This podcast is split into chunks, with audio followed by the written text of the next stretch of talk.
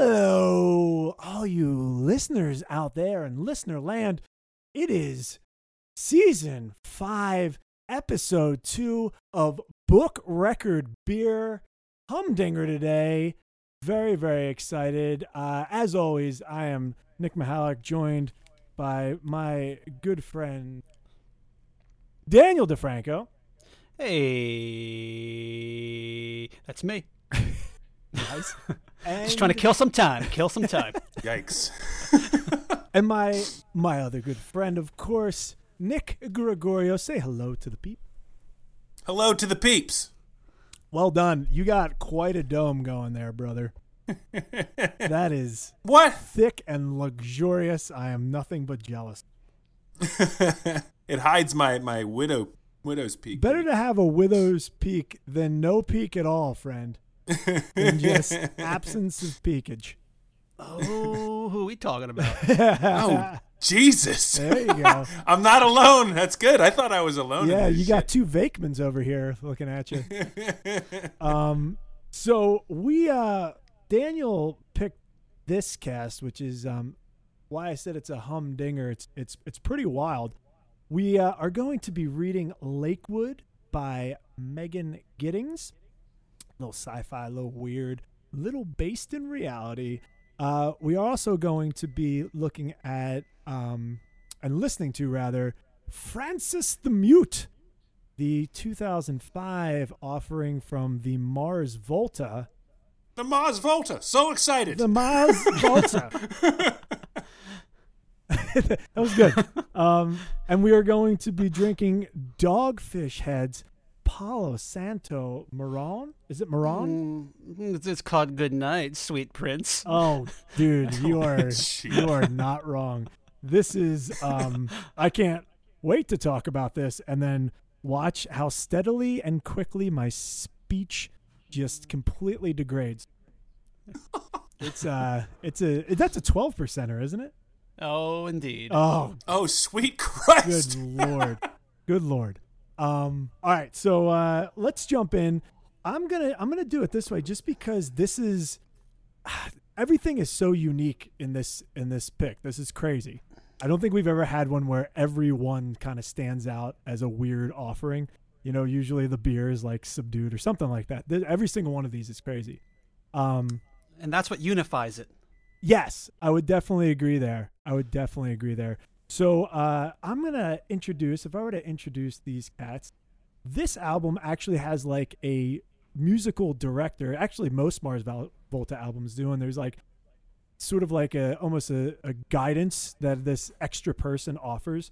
And so we are going to be introduced as groups or bands that have some sort of spiritual guide, musical guide, some sort of extra person in there. Pulling some strings in some way. Nick Gregorio, you, my friend, are, well, for every reason, I think, but mostly because they like to kick them out.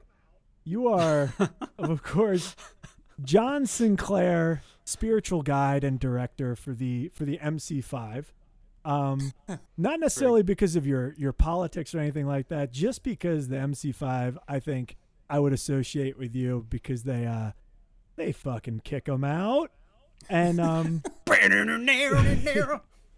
that's I think their only like hit too is stick out the jams. I think that's the only one that like kind of broke them anyway. But in any case, you know, Sinclair is this pretty wild spiritual advisor who like basically made them political and push limits and stuff like that.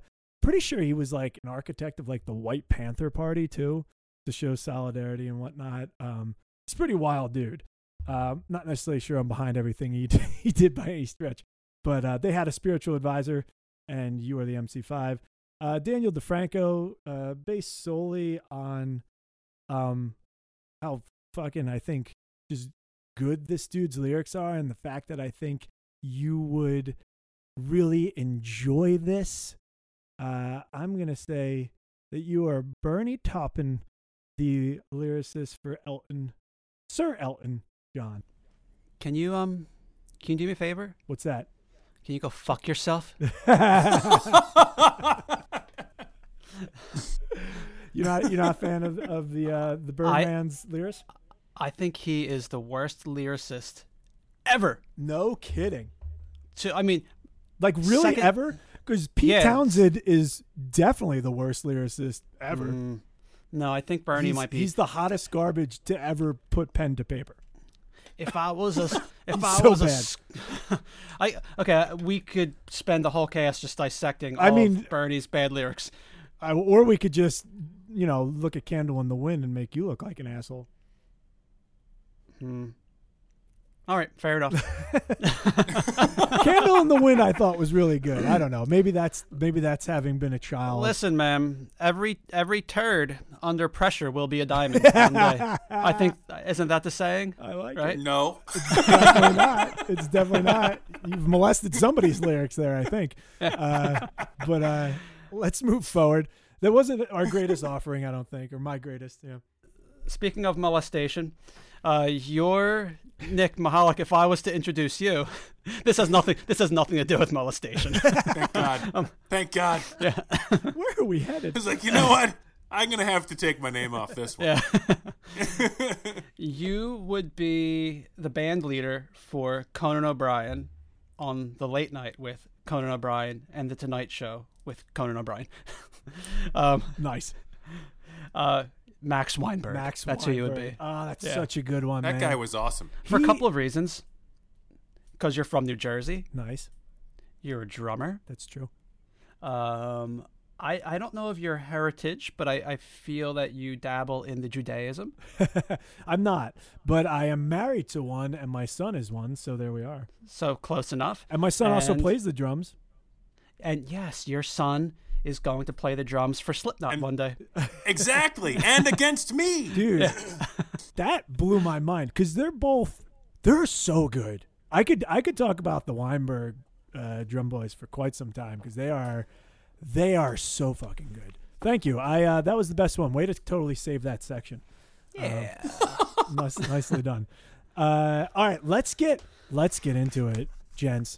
I got to say, Lakewood, I was saying this earlier. I don't know why. I know it's a town in New Jersey. In the novel, it's set in Michigan. But I could not remember the name of this fucking book for the life of me. And I don't know if that's emblematic of something else. But man, that was fucking crazy. I think though, before we get any further, we should make a point to give a sense of what this is. A debut novel from Megan Giddings, who is she's not still an MFA student, is she? I think she was when it came out. Or she was in Indiana, I believe. Well, she earned her MFA from Indiana University, so this was, I mean, she had to have graduated already if that's the jacket cover. Right. I just I thought I read somewhere that it perhaps came out when she was still a student or something like that.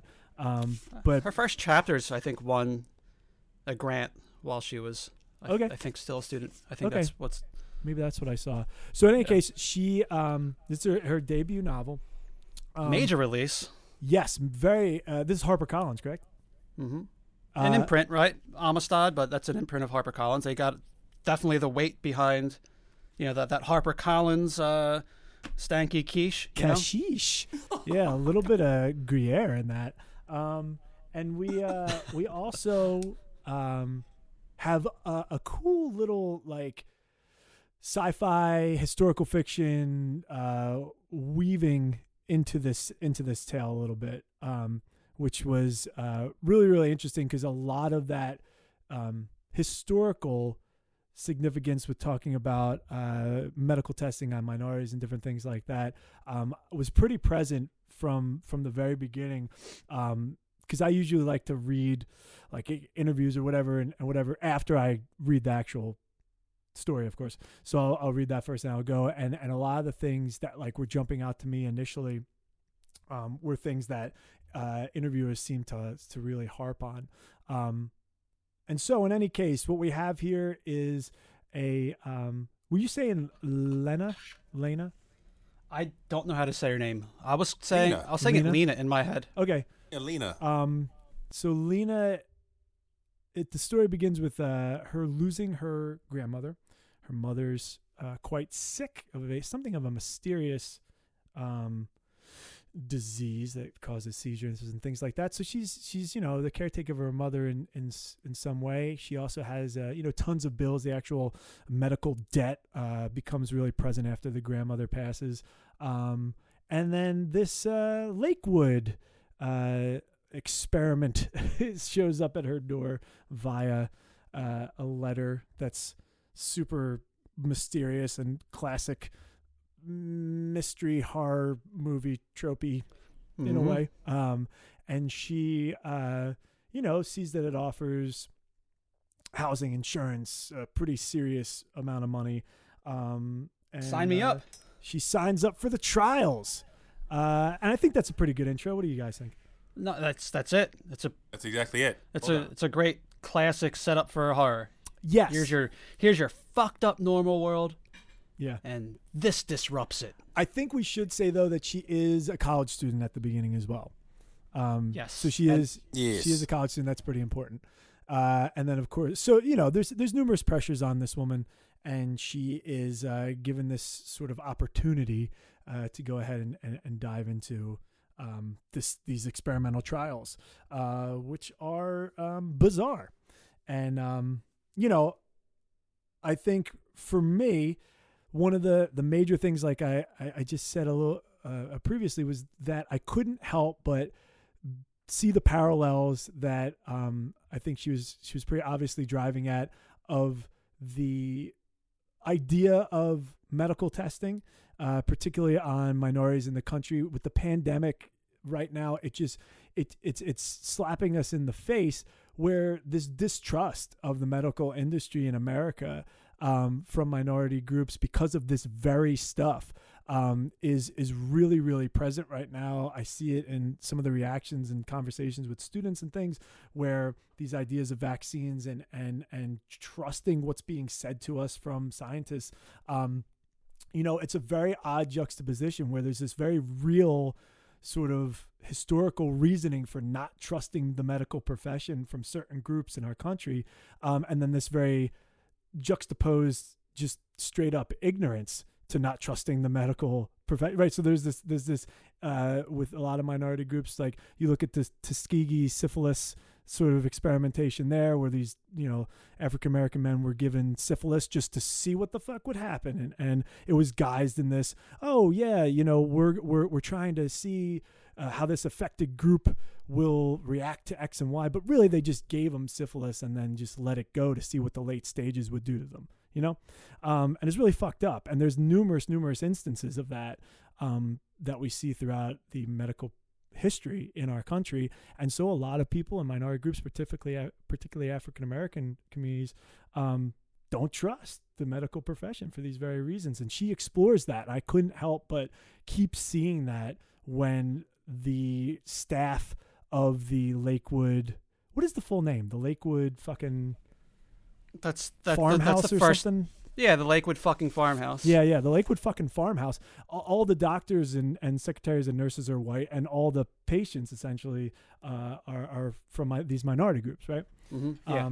And so the more that I saw, I couldn't help but drawing these parallels, and it's such an interesting thing to think, like, yeah, we keep saying trust the science, listen to the science, this and that with the science, when there's a very real reason why some people are hesitant to do so. And I like that she explored that in the early chapters, especially. Yeah.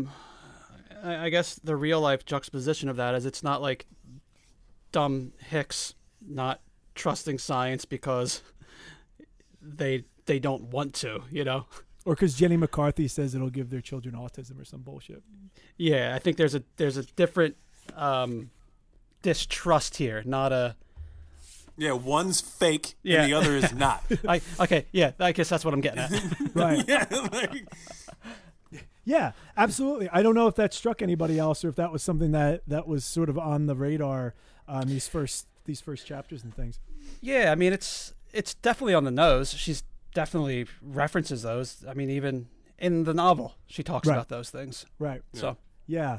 And that was the thing. I wonder, like, because I was thinking about them, you know, I mean, that's in the public forum, you know, like I was thinking mm-hmm. about them, chapter 2, chapter 3, you know, when we're first introduced to this, like, oh, wow, it's very, very clear that she has certain reservations about she being Lena about the some of these white people, authority figures that she's encountering. And I was like, oh, knowing what's going on here, it definitely seems to me like we're going to get that explored. Do we think that she explored it enough? Like, do we think that she really dug into that reticence and what it really means to be sort of a body in these trials? So I think there's a lot of subtext going on in this book, in which, for example, like in the early stages of, you know, she's out of desperation because of the medical bills piling up, she decided to do these trials, but they're giving her drugs and they're having some fairly severe side effects like diarrhea and vomiting and pretty brutal things that like people would harp on, be like, I'm not doing this shit anymore. I'm sick as hell. Right. But like it is sort of glossed over. I mean, she obviously mentions that they're there, but it's glossed over. And I think that has to do with the fact that, like, you know, on a wider lens of the book, I mean, you have an African-American black communities dealing with so much shit that typically would be considered heinous, and other people, like white people, would be like, why the fuck are you doing that? Right. But people are forced to be used to horrible things. Yeah. It's just the way it is. Yeah. I found that really well done, in that it was just like, oh yeah, I had this horrible bout of diarrhea. They needed a stool sample and I passed out for 6 hours. Right. Like it was just a laundry list of facts. And I appreciated that portion of it very much, because it really sent it had an indictment behind it. You know what I mean? Yeah. It was, yeah. Well, that was the thing, was like, usually in these types of trials and various things, like you are given a very clear idea of what the possible side effects are, and you can punch out whenever you want, you know what I mean? And just that idea that like she's gone into this thing in what seems to be our reality, you know, it doesn't seem to be this an alternate world or something like that this book is placed in, and she doesn't push back really at all when she's not given that kind of information.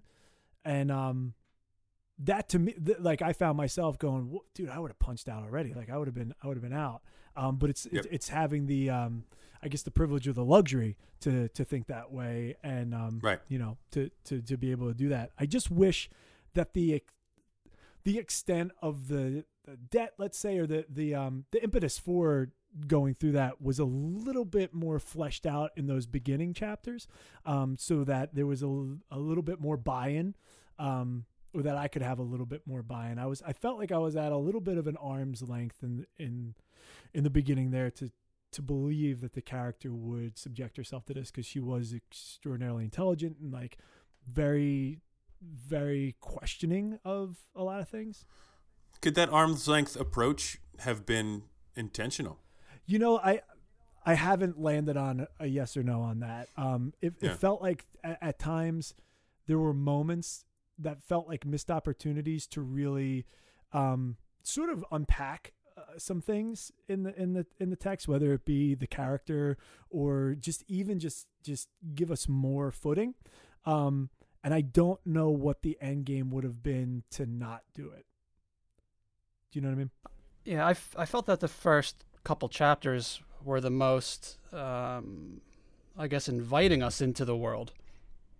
So I guess I'm a little at odds with you there. If anything, I felt the arm was being extended the further I read. Okay, so you're pushed away further. You felt like you weren't, you know, able to lock into the character as much as you went in. Yeah, and let me point out a line on page 10 that I think really. This is the end of chapter 1, and I was hanging my hat and my hopes on this, because I thought it was a really great line. They're talking about Lena. So she's just come from her grandmother's funeral, her and her mother, Desiree, who she calls Desiree, not Mom.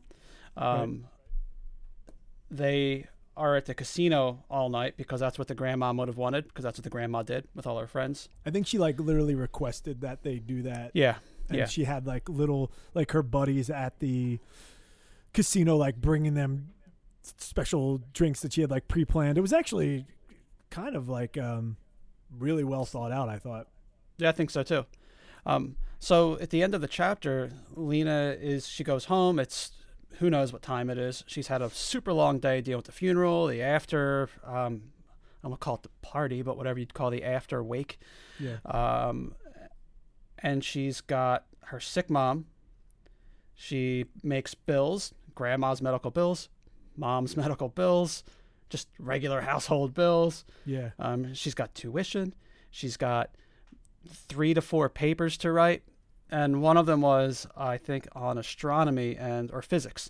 And here's the line that I thought really set up the rest of the book. And I feel like maybe, I don't know. Well, here's the line. She needed to understand the math to calculate a star's gravity and its effect on everything around it while it was still living. So she needed to understand how much a thing was going to affect everything around it. Yeah. Was that her mom? Is that herself? You immediately are thinking death because of the way the chapter is set up, right? The death of the grandmother. And the grandmother has literally touched like everybody from the waiter at a casino to the women from her church, like all these people. So that's where I picked out that line as well. And I remember thinking like, oh, this is interesting because it seems like it's definitely about the grandmother, but I wonder because all the characters I do have a strong sense of right now, could actually be that star as well. And is that what we're talking about, where everybody is this star in that way, you know? And more specifically, the word gravity, you know, what does gravity do? You can't fight it. It always wins, in the words of Radiohead. Yeah. You know, like, of course. And what effect is it going to have on you depending on your decisions, you know? Are you going to go to this experiment or not? You know, are you going to help your mother or not? All of the things that someone has to make a decision on. Yeah. It's going to affect you. Yeah. So when it was set up like that, and I think I expected a lot more than I guess what was presented. I don't know how spoily we want to be because it's still a relatively new release. Yeah, no, I actually... That's why I kind of started talking about the historical context and things, because ultimately for me, where my mind went that I felt like was a strong success for the book, because as a narrative and a story, I thought it was pretty good. But I was, I don't know. I felt like there was some missed opportunities. I saw that there was a few comparisons to like Handmaid's Tale and these different things. And I thought that was a little bit odd given the complexity of the worlds and the intricacy of these, you know, spec fiction that it's being related to, where I didn't see that here as much. I didn't either. I feel like what we're seeing with that, and we can't blame Megan Giddings or her book. That's other people just trying to categorize a thing. I agree. And get people to spend their minds, oh, I do like The Handmaid's Tale or some other book that people kept referencing it to. And it's like, well, I thought it's more sinister than that, dude. I thought it's like a real wake up, like, look how few female writers we have in these various genres who have been putting out things like this. You know, look how few we have that we could, that the reference it can't be as specific, you know, but if, yeah, you know, and if it was a male writer and things, like, we would have way more of not only a general knowledge of, but a very more specific tie-in that we could relate it to, you know, and that's a big concern when you think about literature and just, you know, what we engage with is like, yeah, there's. And that's part of the book too, right? This underrepresentation is a pretty big thing. And yeah, I don't know. That's probably why this is, I don't know, is in the overall schemes of literature. I mean, we won't know because for years and years and years, is this an important book? Is it going to stand as being an important book? I don't know. But in this moment... The timing's crazy. In this moment, it's being touted as an important book. Yeah. So I think that's maybe why there were these kind of comparisons that were maybe reaching a little bit more, because they didn't know where to meet the book, I guess, and introduce it to... What did on the back of the book, Essence says, reminiscent of Jordan Peele's terrifying film Get Out. It says nothing about the book. It just reminds us of this other. It says more about Jordan Peele's movie than it does her book, which is like, So it is strange to just think about timing and stuff like that too with this, given that that's going on and we have immense medical debt in this country. We have immense education, student loan debt, right? And it's crazy that we are literally through capitalism shackling people to decades of, essentially servitude to these debts. Not even decades, lives. They're dedicating. Their offspring might have that debt, when they pass. And so I think in thinking about it that way and seeing that's literally how the story starts, to your point of that quote that you pulled from the first chapter, that's she's handed it in an envelope in no uncertain terms. And she's, the spoilery thing, you made me nervous, damn it. But like even the sequence I didn't say of events anything that happened. Spoily? No. I mean, like Daniel referencing, like he doesn't know how spoilery he should be because it's new. But like even throughout the course of the novel, I mean, you have generational horror handed down. Yeah. And the feeling at the end is like they got her. You know what I mean? It's a nightmare. Yeah. It's a total nightmare. And it brings up this sort of interesting thing for me. I don't mean to cut you off. Did you have something there, Nick? I'm sorry. No, you're good. So I recently watched Frost Nixon, weirdly. And there's that great line where he gets Nixon to say, it's not illegal if the president does it, And that really, to me, was kind of emblematic of how we see our medical professionals and sort of these doctors and these various people who are running trials and stuff like that. Like, there's always this guise of for the greater good, for progress, and for pushing us forward. We saw it with the Congo and King Leopold from Belgium, right? He kills, I don't want to get the numbers wrong, but I think it's half the population through like literally working them to death, essentially working the sex instinct out of them. They're not procreating at all. He kills like 10 million people in 10 years, something like that, right? It's massive. And it's all through the guise of bringing culture and progress to the Congo, which was seen as this uncivilized piece of Africa. And we also see it, I think in a lot of ways with this idea of that we have to crack a few eggs to be able to move the bulk of us forward. There's people, I know friends of mine are having family members send to the family text threads and stuff, these articles about herd immunity and stuff. The people are going to die. They're going to die. We got to let them die. And with this whole thing, it just brings me to the idea of like, do we need this crack a few eggs thing? Like, do we need to test and try and essentially maim and kill people for the greater good? Like, is that something that should continue, or do we need to put a hard stop on it? It is happening. And it's happening. It absolutely is happening. We know it's happening. Yeah, happening to minority groups. They're the target, exactly. It happened to enslaved peoples in the past, and is it okay because they're voiceless? Generally, Yeah, absolutely not. I mean, but that's the thinking is like there won't be any pushback because the people that are being used in this either in her case, in Lena's case, absolutely need the money. So they're consenting, as it were. But can you consent when you're already shackled by the system? Right. Because, I mean, as a straight white male, me, go on. Well, I've got this is my world, you know? I think I would still sign up for one of these if my student loans would go away. So wait, what do you mean this is your world? I missed that. Oh, I mean the world being a white dude, I have not many obstacles. Right. Gotcha. But you would still consent to this trial if it provided what it provides our protagonist. Yeah. Right.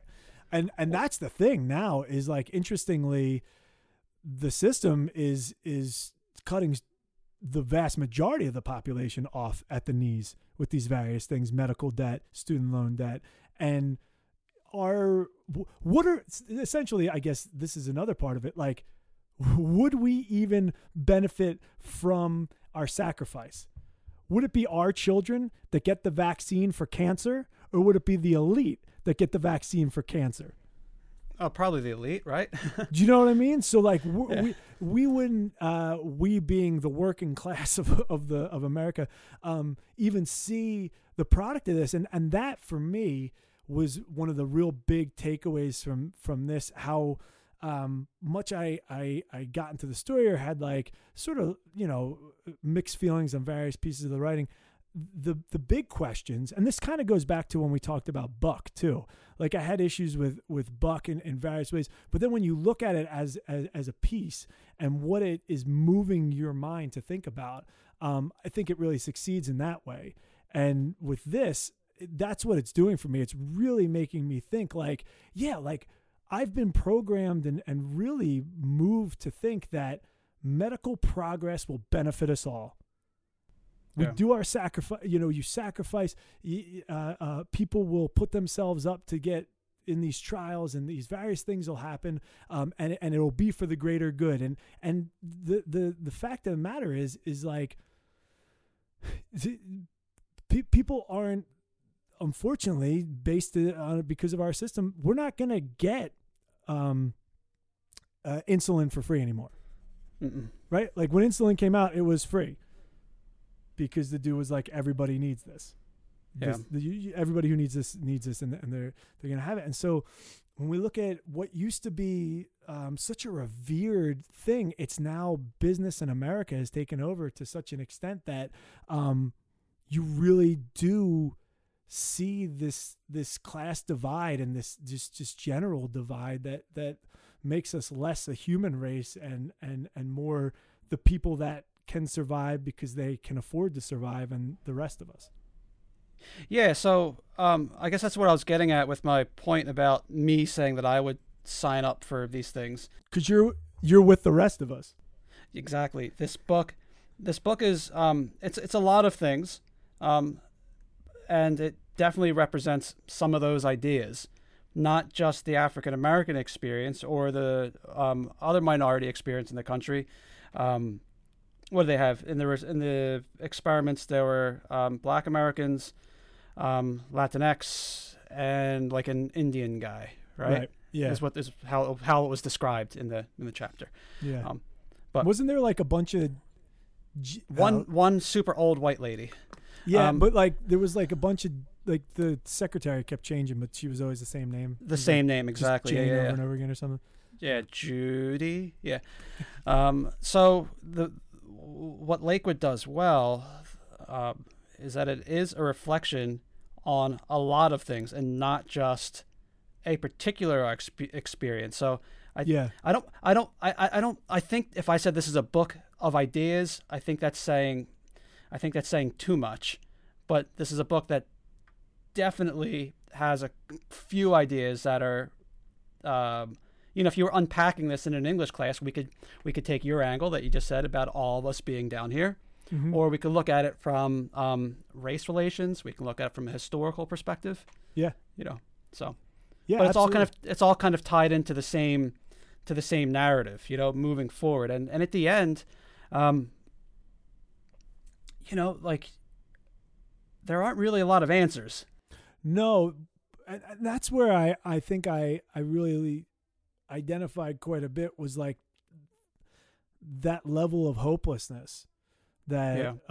You know, I found myself in, that reality when it felt like you had hope, but that was a complete, I don't want to say guys, but like it's how you're sucked into so much in America, is this idea of hope, you know, it's such a drug. Yeah. So, maybe we are, I've got the hard cover edition. I don't think there is any other edition, but if we just look at the cover as maybe kind of tie this all together, we've got, a black woman who is super tired, clearly. Yeah. Is she emerging? Is she sinking? Is she disappearing? That's a really good point. Like the way you see the cover might be the way, you know. It reminds me of those beautiful like Michelangelo sculptures, the one where it's the woman in marble. Right. Right, where it's only half. Yeah, it's it's this person. Or even like a Jacques Cometti with his real thin guys. Yeah. You know what I mean? Yeah. Or even the idea, it might have been Michelangelo or Leonardo that said that, you know, the figure is underneath it. I'm just revealing it. Yeah. Something like that. Anyway, the cover of it is super telling. What do you think of that? I mean, I know it's kind of silly to talk about the cover of a book, but hey, I think how you see the cover is could parallel your experience with the text. And for me, it felt like you were saying, almost like an archaeological dig. That's how I saw the cover, was like that this person is being revealed, but is literally stuck in stone. Like is in white stone or spackle or paint, whatever that is, you know? Right. Yeah. You know, sort of like a Han Solo situation. Nice. I think I like so good contribution. For me, Nick, I could end my part of this for the sake of time on the hopelessness. And I think no matter what lens you look at it, at this book that you meet it at, there is this idea of a star's gravity. And I guess how I started, gravity always wins. It's hopeless. Yeah. To try to fight that. Did you? Yeah. So that's a really good point. I would say, like, did we ever get the sense? Because I wanted to keep reading. That's the big thing. Is like I wanted to keep turning the page for sure, but I'm not sure I ever got the sense that it was going to get better. And that's that was sort of my take to go with your point there. Yeah. Gregorio, what do you got, buddy?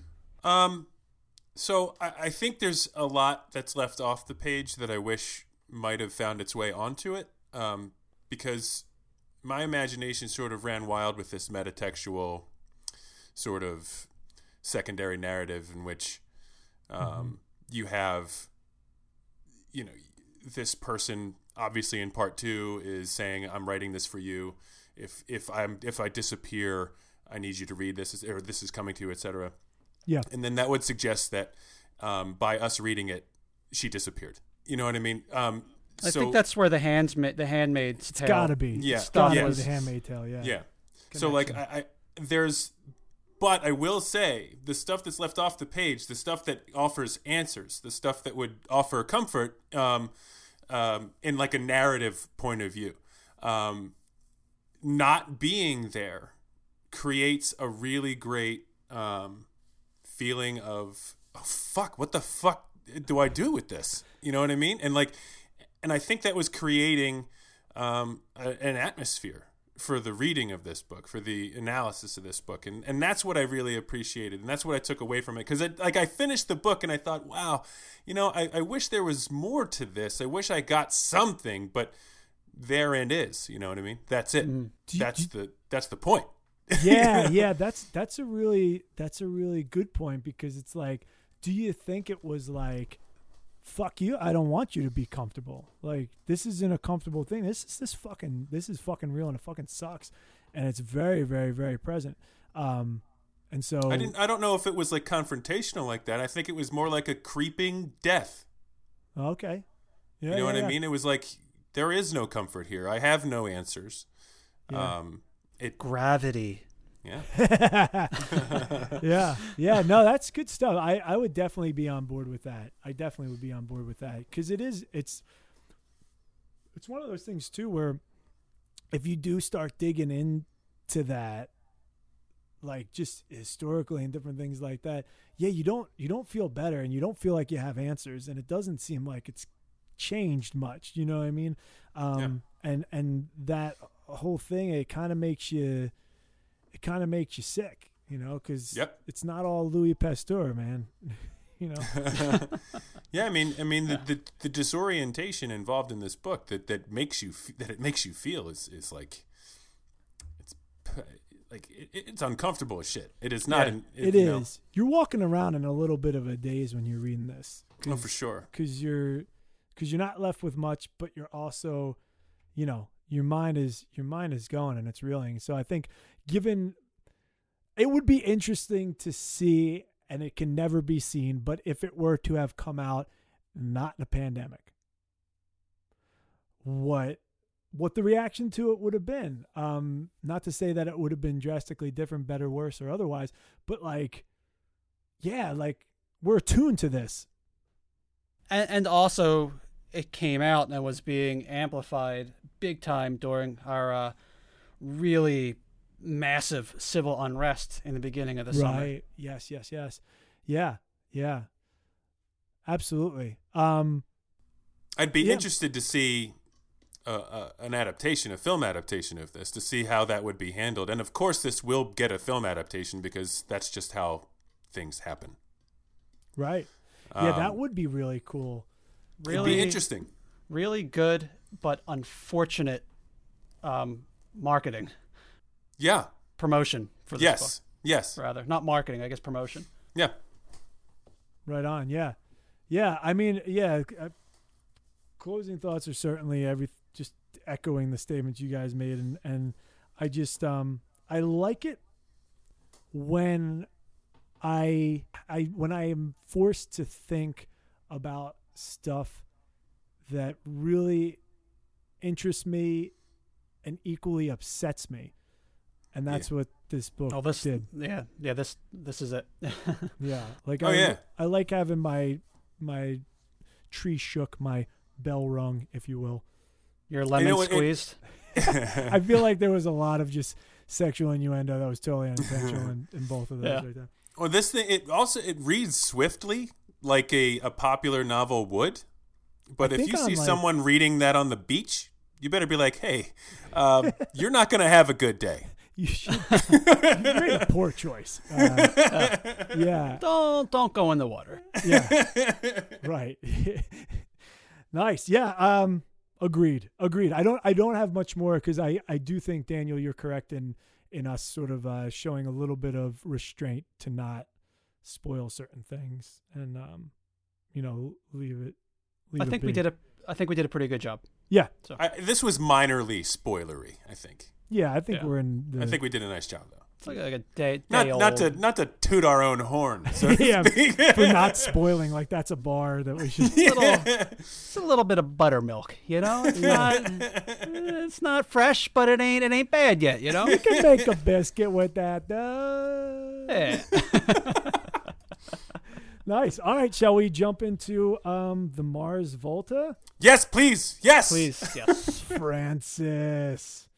All right, so we're going to talk about the Mars Volta's 2005 release, Frances the Mute. Now, I got to say, holy moly, do I love the Mars Volta. I was a huge At The Drive-In fan, and then when the Mars Volta came out, I was on it from Tremulant on. So I got to see those guys in 2003 when they opened up for Queens of the Stone Age and the Red Hot Chili Peppers back in the back in that time when they were still playing like Tremulant and Delouse stuff. Was Flea part of the Tremulant lineup? That's why they toured with the Chili Peppers. Yeah.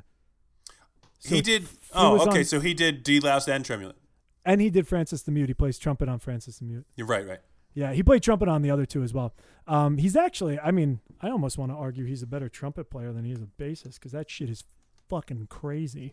But Frances the Mute, like I was talking about earlier, has this really interesting sort of background where sort of their like audio artist, if you will, dude Jeremy Ward was like a repo man, right? And he, in one of the cars he got, found this diary. And it like freaked him out because whoever was writing the diary, their life mimicked his. They were both orphans, and in the diary it was all like these people who were kind of pointing him towards finding his birth parents and stuff. So Frances the Mute is actually almost a concept, much how like a lot of their stuff has that concept. Like Deloused is a lot about their friend who died, who was real, close to Omar and stuff. And in any case, Omar's the singer for... No, Omar's the guitarist. Omar's the guitarist. Jesus. Who's the singer? He's sort of Cedric. Omar's Jesus. Sort of the band leader. He's the producer of this album as well. He's a wacky dude. He's the man. I love him. But he is a wacky dude. But in any case, so yeah, so Jeremy Ward's essentially... And I think he's worked with them on every album since. He was like, yeah, this dude's life mimics my life, and it's fucking wild. And let's use that as sort of the impetus for this album. And that's how we get Frances the Mute. Every named track is one of the people named in this odd diary he found. And that's my intro for the album. Yeah, I'll give you my intro. I fucking love this record. Tell us why, Nick. So I guess when it came out in 2005, I was the most progressive band I was listening to was Rush. Okay. And when I heard stuff off Deloused, I was in a mind space where I was like, how can you like this? It doesn't make any sense. Interesting. And then on a whim, I remember what I did that day. I remember what mall I was at. And I bought this record at a mall in Hamilton, New Jersey. In Mays Landing, New Jersey, at the Hamilton Mall. And I put it in my car, and I listened to it all the way home, which was about the amount of time the album took. Yeah, it's about like 80, an hour, 80, yeah. Yeah, like 80 minutes. And I was entranced. Everything. I was disoriented. I was uncomfortable. I found myself like really rocking out hard to a lot of pieces here and there. And, it just was a wonderful, uncomfortable mishmash of sound and monstrous technique and talent that I had never heard like that before. And then when the strings come on in during Cassandra, I'm just like, dude, this is one of the only songs that I've put on in a bar and had numerous people come up to me and go, what is this? I put on La Viva La Vasquez, Elvia baby, which was the that was like, I guess if there was a single from this album, it would be that. And I put that on, and obviously it's a super long song and stuff too. Dude, in during the course of that song playing, I had maybe 3 or 4 people come up to me and ask me what it was, and I you guys know what I listen to at this point. Never have had that happen before at a bar where I've played something ever.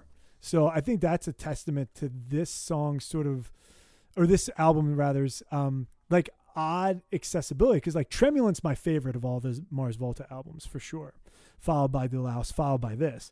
And it's interesting to see just weirdly how accessible this album is, even though it feels like it's out there when you're first listening to it. You know what I mean? It's a challenge. Kind of. Yeah, I think I don't know. I'm always, of course, listening to it again for this. It does feel so very like accessible in the way that it's been put together, though. Like there's these clear starts and stops, and it's not this like swirling, sweeping, just gale, like some of the other albums are. So I am a De-Loused and the Comatorium fan. I think that is that's the album for me for Mars Volta. I think Frances the Mute, I think it is. I don't think it's bad. So let me just put that out there first. I'm a fan of this album. I like the Mars Volta, but to be critical, I think it's a little too disorienting, a little too self-indulgent, and frankly drawn out. That's really interesting, because this is one of the few albums where the way they recorded it was to literally not be those things. I know. I didn't know much about the process until I think 2 or 3 days ago. Actually, just yesterday. It seemed to. It was back in 95, I found that. Well, that's what it feels like these days with tell me about online teaching and whatever. But yeah, so they had out, yeah. So they had that musical director, and what I thought was super remarkable is that since they didn't want it to seem like it was a meandering kind of, living organic thing at first, every part was like orchestrated, written. Yeah. And he went to each member separately and had them practice it slow until they got their part, and then they brought up the speed until everybody knew their exact written part. That's so nuts to me. And then they'd come together, and then they were allowed to kind of put their own flavor on it. And I'm thinking, like, man, if I spent like a month or two learning this concerto, like note for note. Yeah. I don't know how much. I mean, sure, like the way you play a thing, you're going to have your own tone, but I feel like by then it's not really yours. I don't know, man. Don't you get comfortable though enough to fuck with it?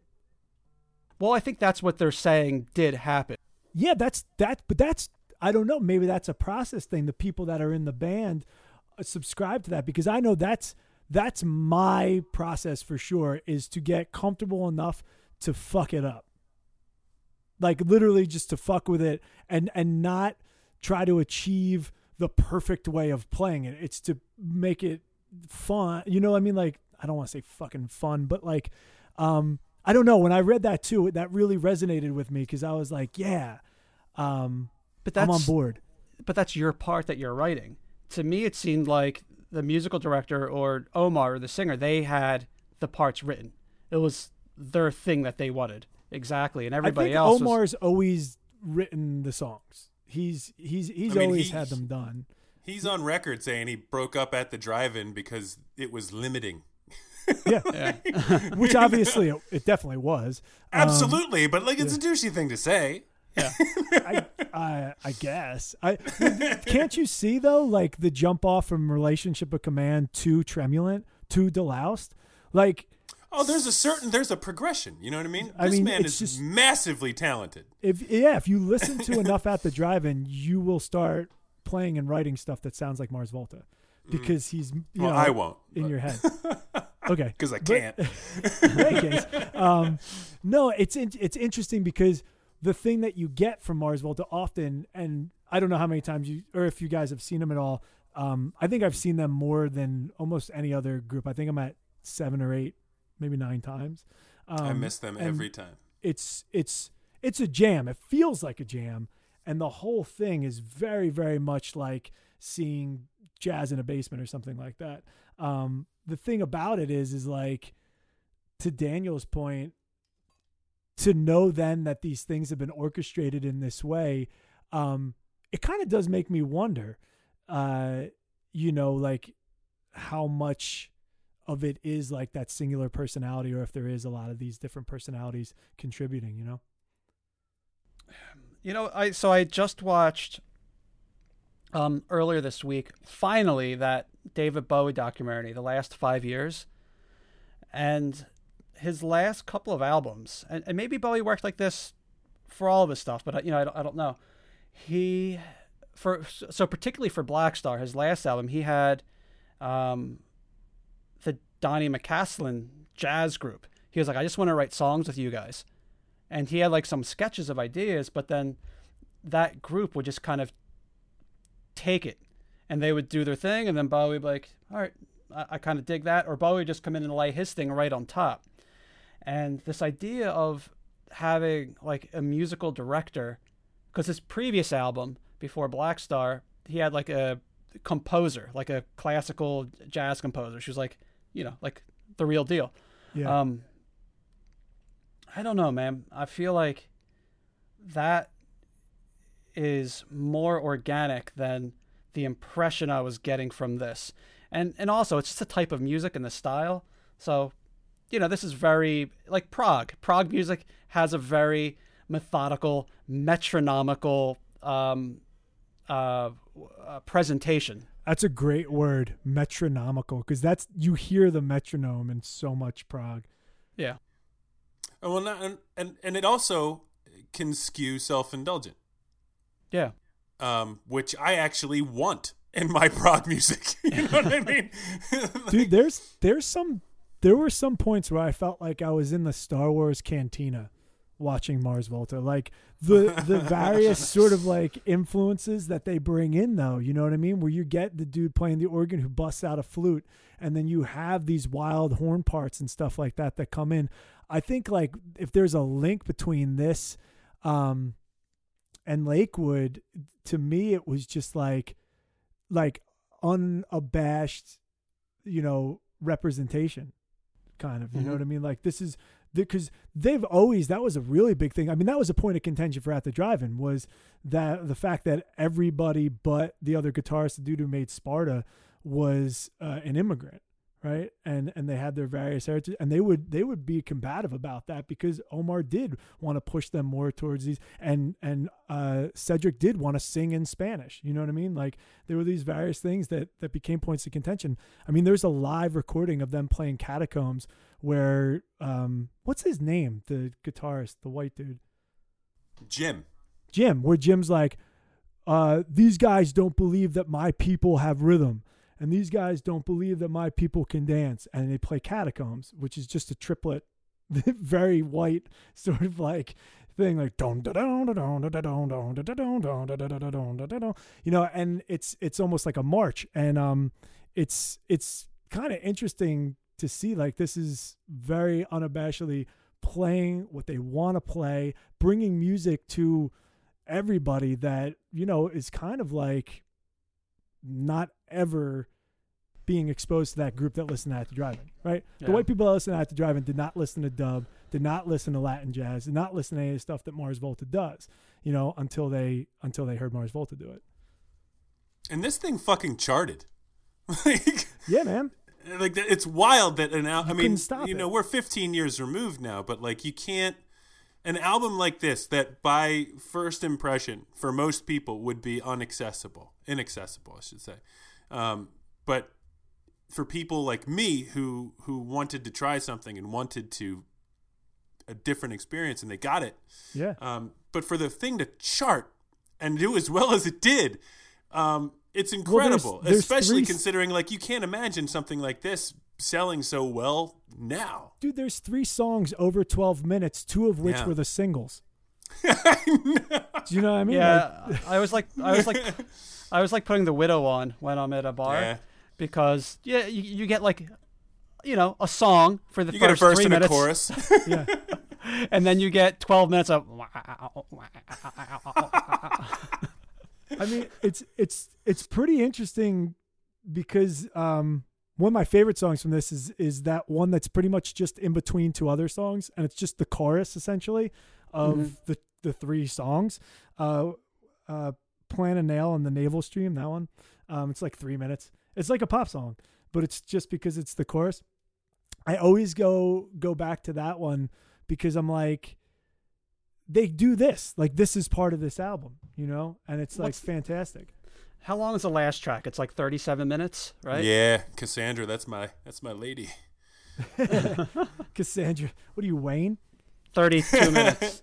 So I almost feel like that should have just been its own EP, you know, because that, yeah, I don't know.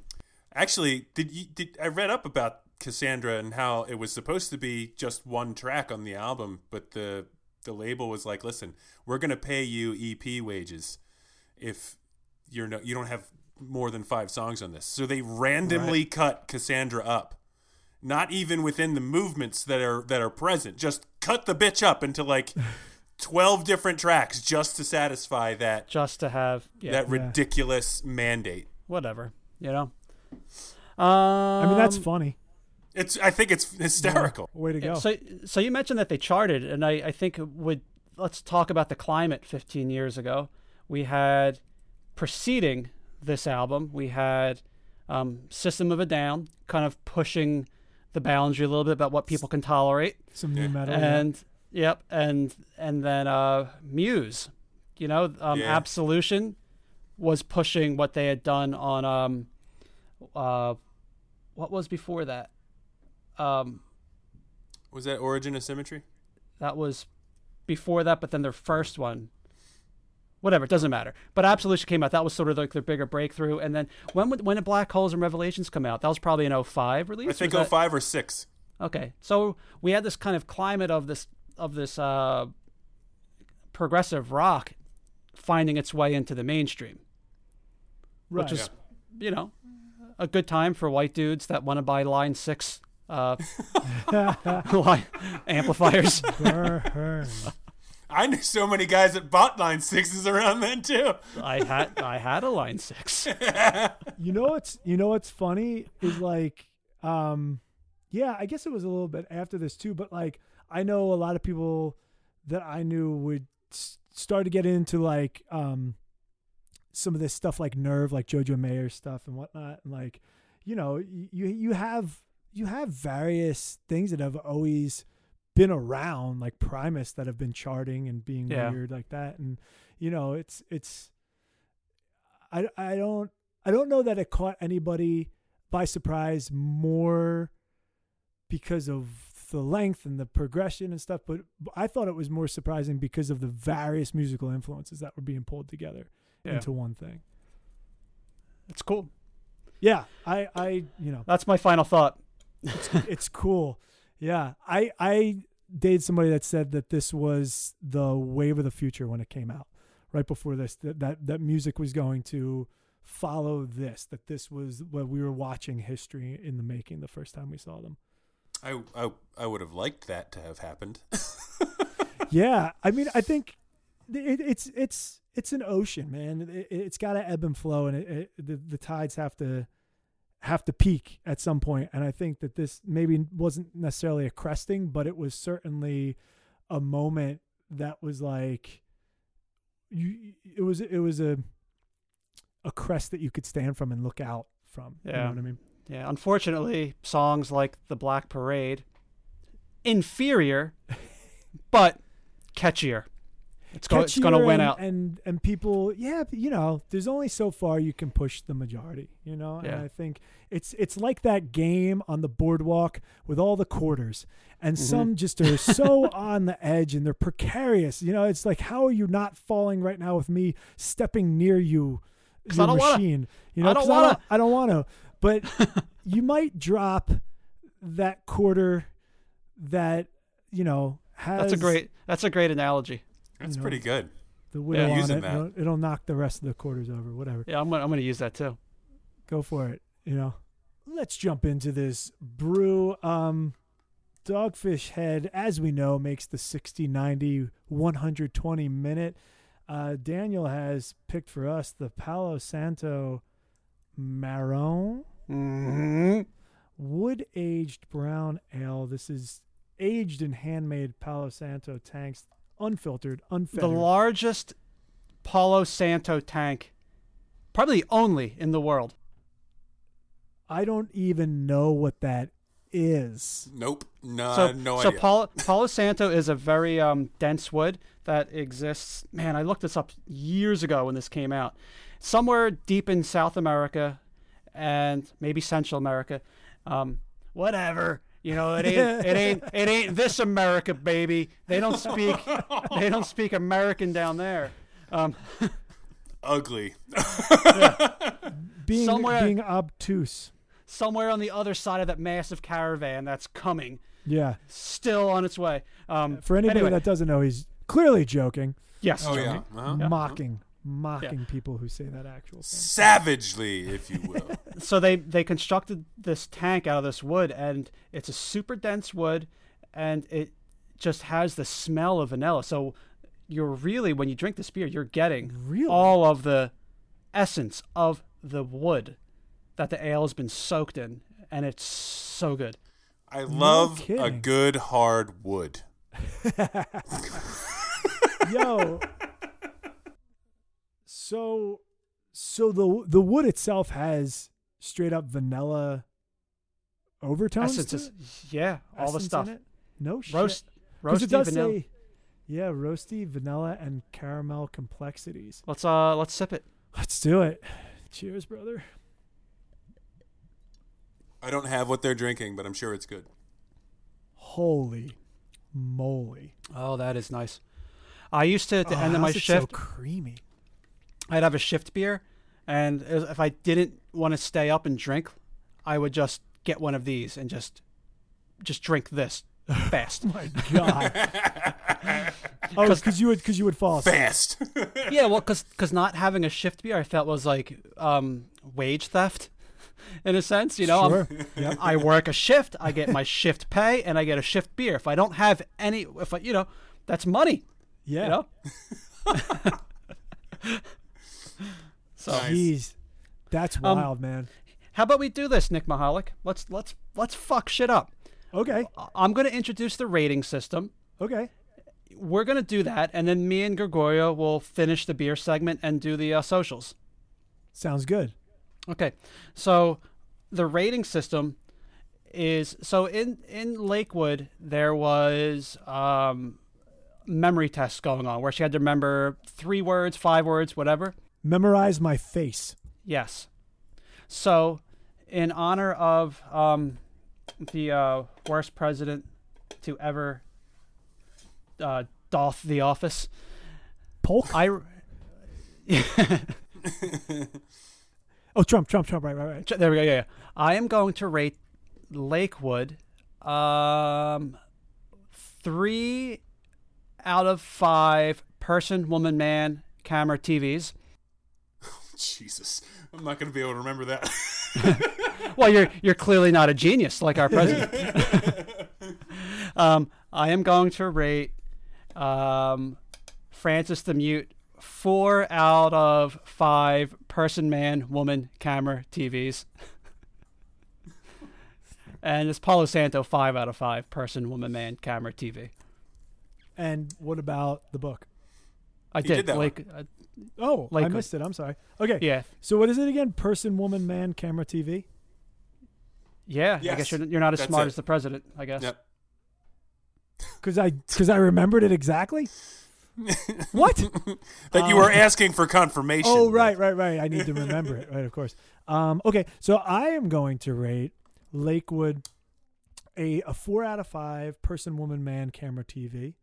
I'm going to rate Frances the Mute a 5 out of 5 person, woman, man, camera, TV. Mars Volta can do no wrong in my estimation. And this Palo Santo Marron, a 4.8 out of 5 person, woman, man, camera, TV. For the only reason being is because once you breach 8%, you're just flirting with disaster. And to put that out there for me and have it taste this delicious, you're a maniac. Yeah, it's tough to mask the alcohol, you know, but they almost so succeed. Creamy, yeah. and delish. It's very, very difficult to go, oh yeah, I'll be fine, and you won't. You will not be. I will not be. Maybe don't. Bedtime. Maybe don't drink all of it. Yeah, right. You got to drink all of it. Come on.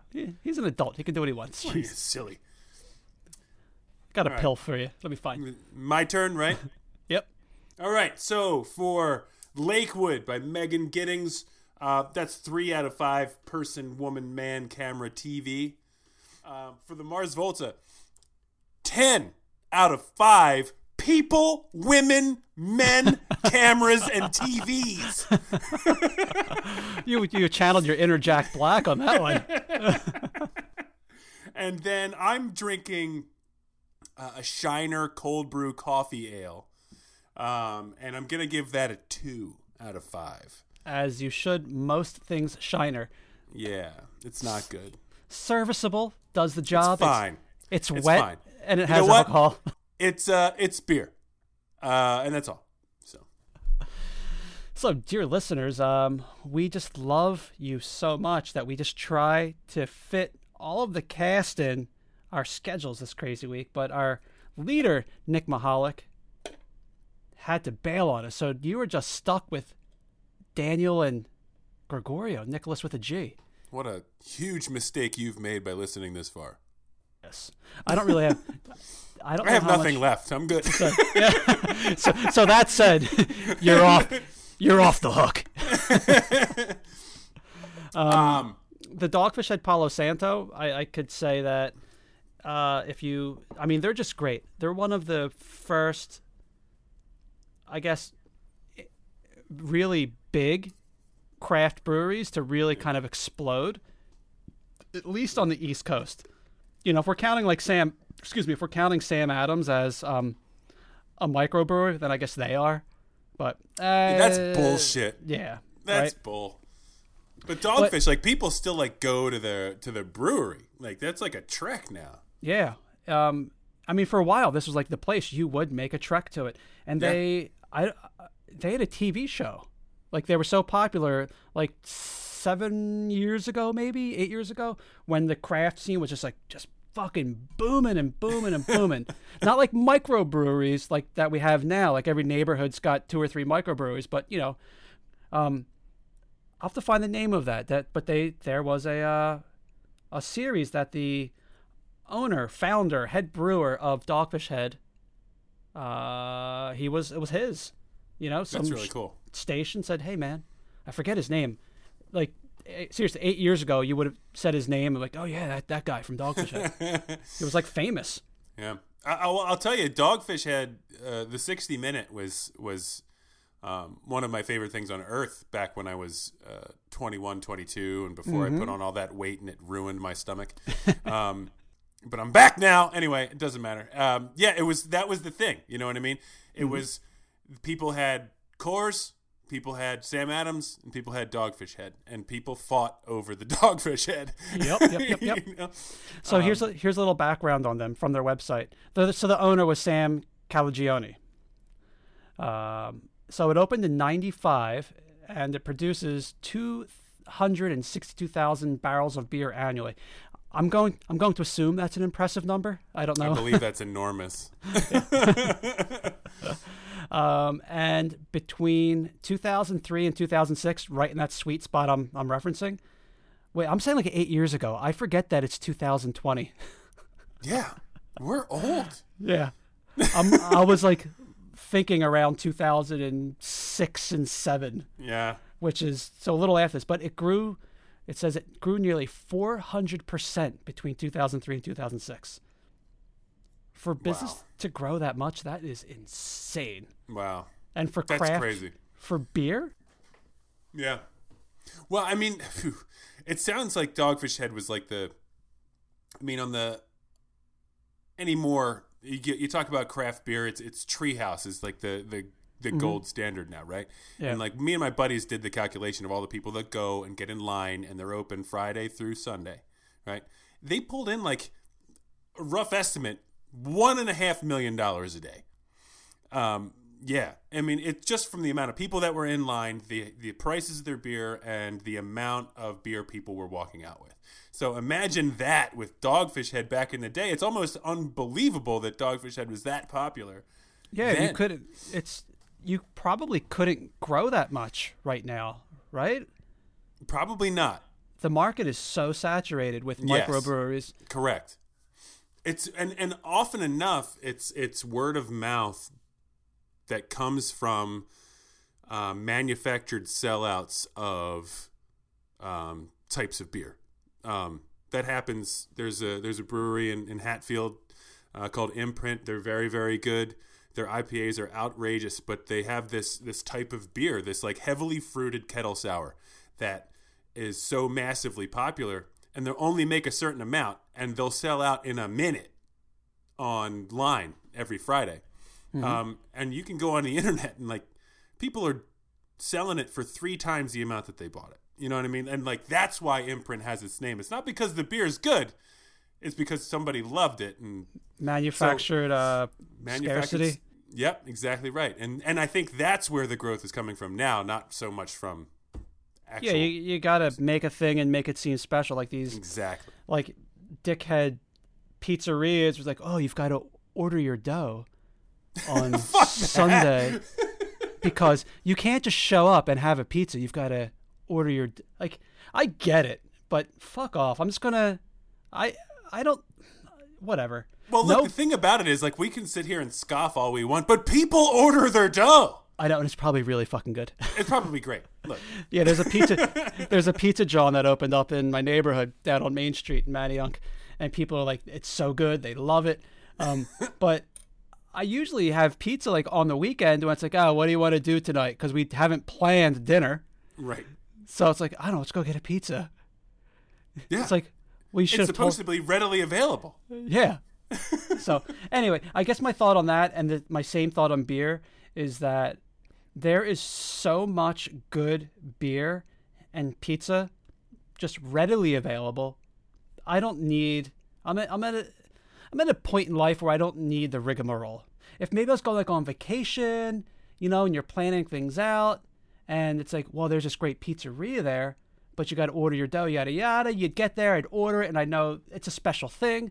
But day to day, fuck off.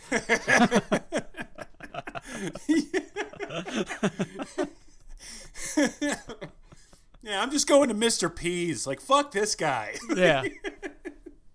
Like, how much better is it really going to be? You know, for beer or pizza, you know? Well, you know, people have the astounding ability to taste and feel things that aren't actually real. You know what I mean? Well, it's just the experience. They need to lie because if they looked at what they were really doing, they would be ashamed of themselves. Wait, exactly. You waited in line for that long? Oh, just for this beer? It's exactly. Like, yeah. Like, because I could see here on Beer Advocate, you rated that beer a 5, but then you also rated Newcastle Brown also a 5. You know. Well, I want to read to you one of my more recent. I don't ever like comment on a beer on Untappd, mm-hmm. But and this is how like deep into this beer shit I am. Like this, like we came about this beer through like the beer black market. Like we mm-hmm. We bought some shit and had it shipped. And anyway, this is called Mega Treat by Treehouse, and I wrote, "There are no words on God's green earth that can describe how spectacularly erect I am." Jesus Christ! All caps. And I think I'm going to steal that sound clip. And that's going to be my Christmas. That's going to put that in my Christmas card. You're welcome. All right, mate. Do you have any final thoughts on the anything? Shiner's not so great. Dogfish Head is really great. And for all you assholes that you petulant... dick bags. I'm being so mean to people. It's that's a 12. That's the 12%. Yeah. You know, there's like people that only like, man, I only like IPAs. Like that's all they'll drink. Yeah. Like they're fucking like those kids that will only eat chicken fingers. Like grow the fuck up. All right. I blame Dogfish Head for that because of their 60 minute. Yep. And they're 90 minute.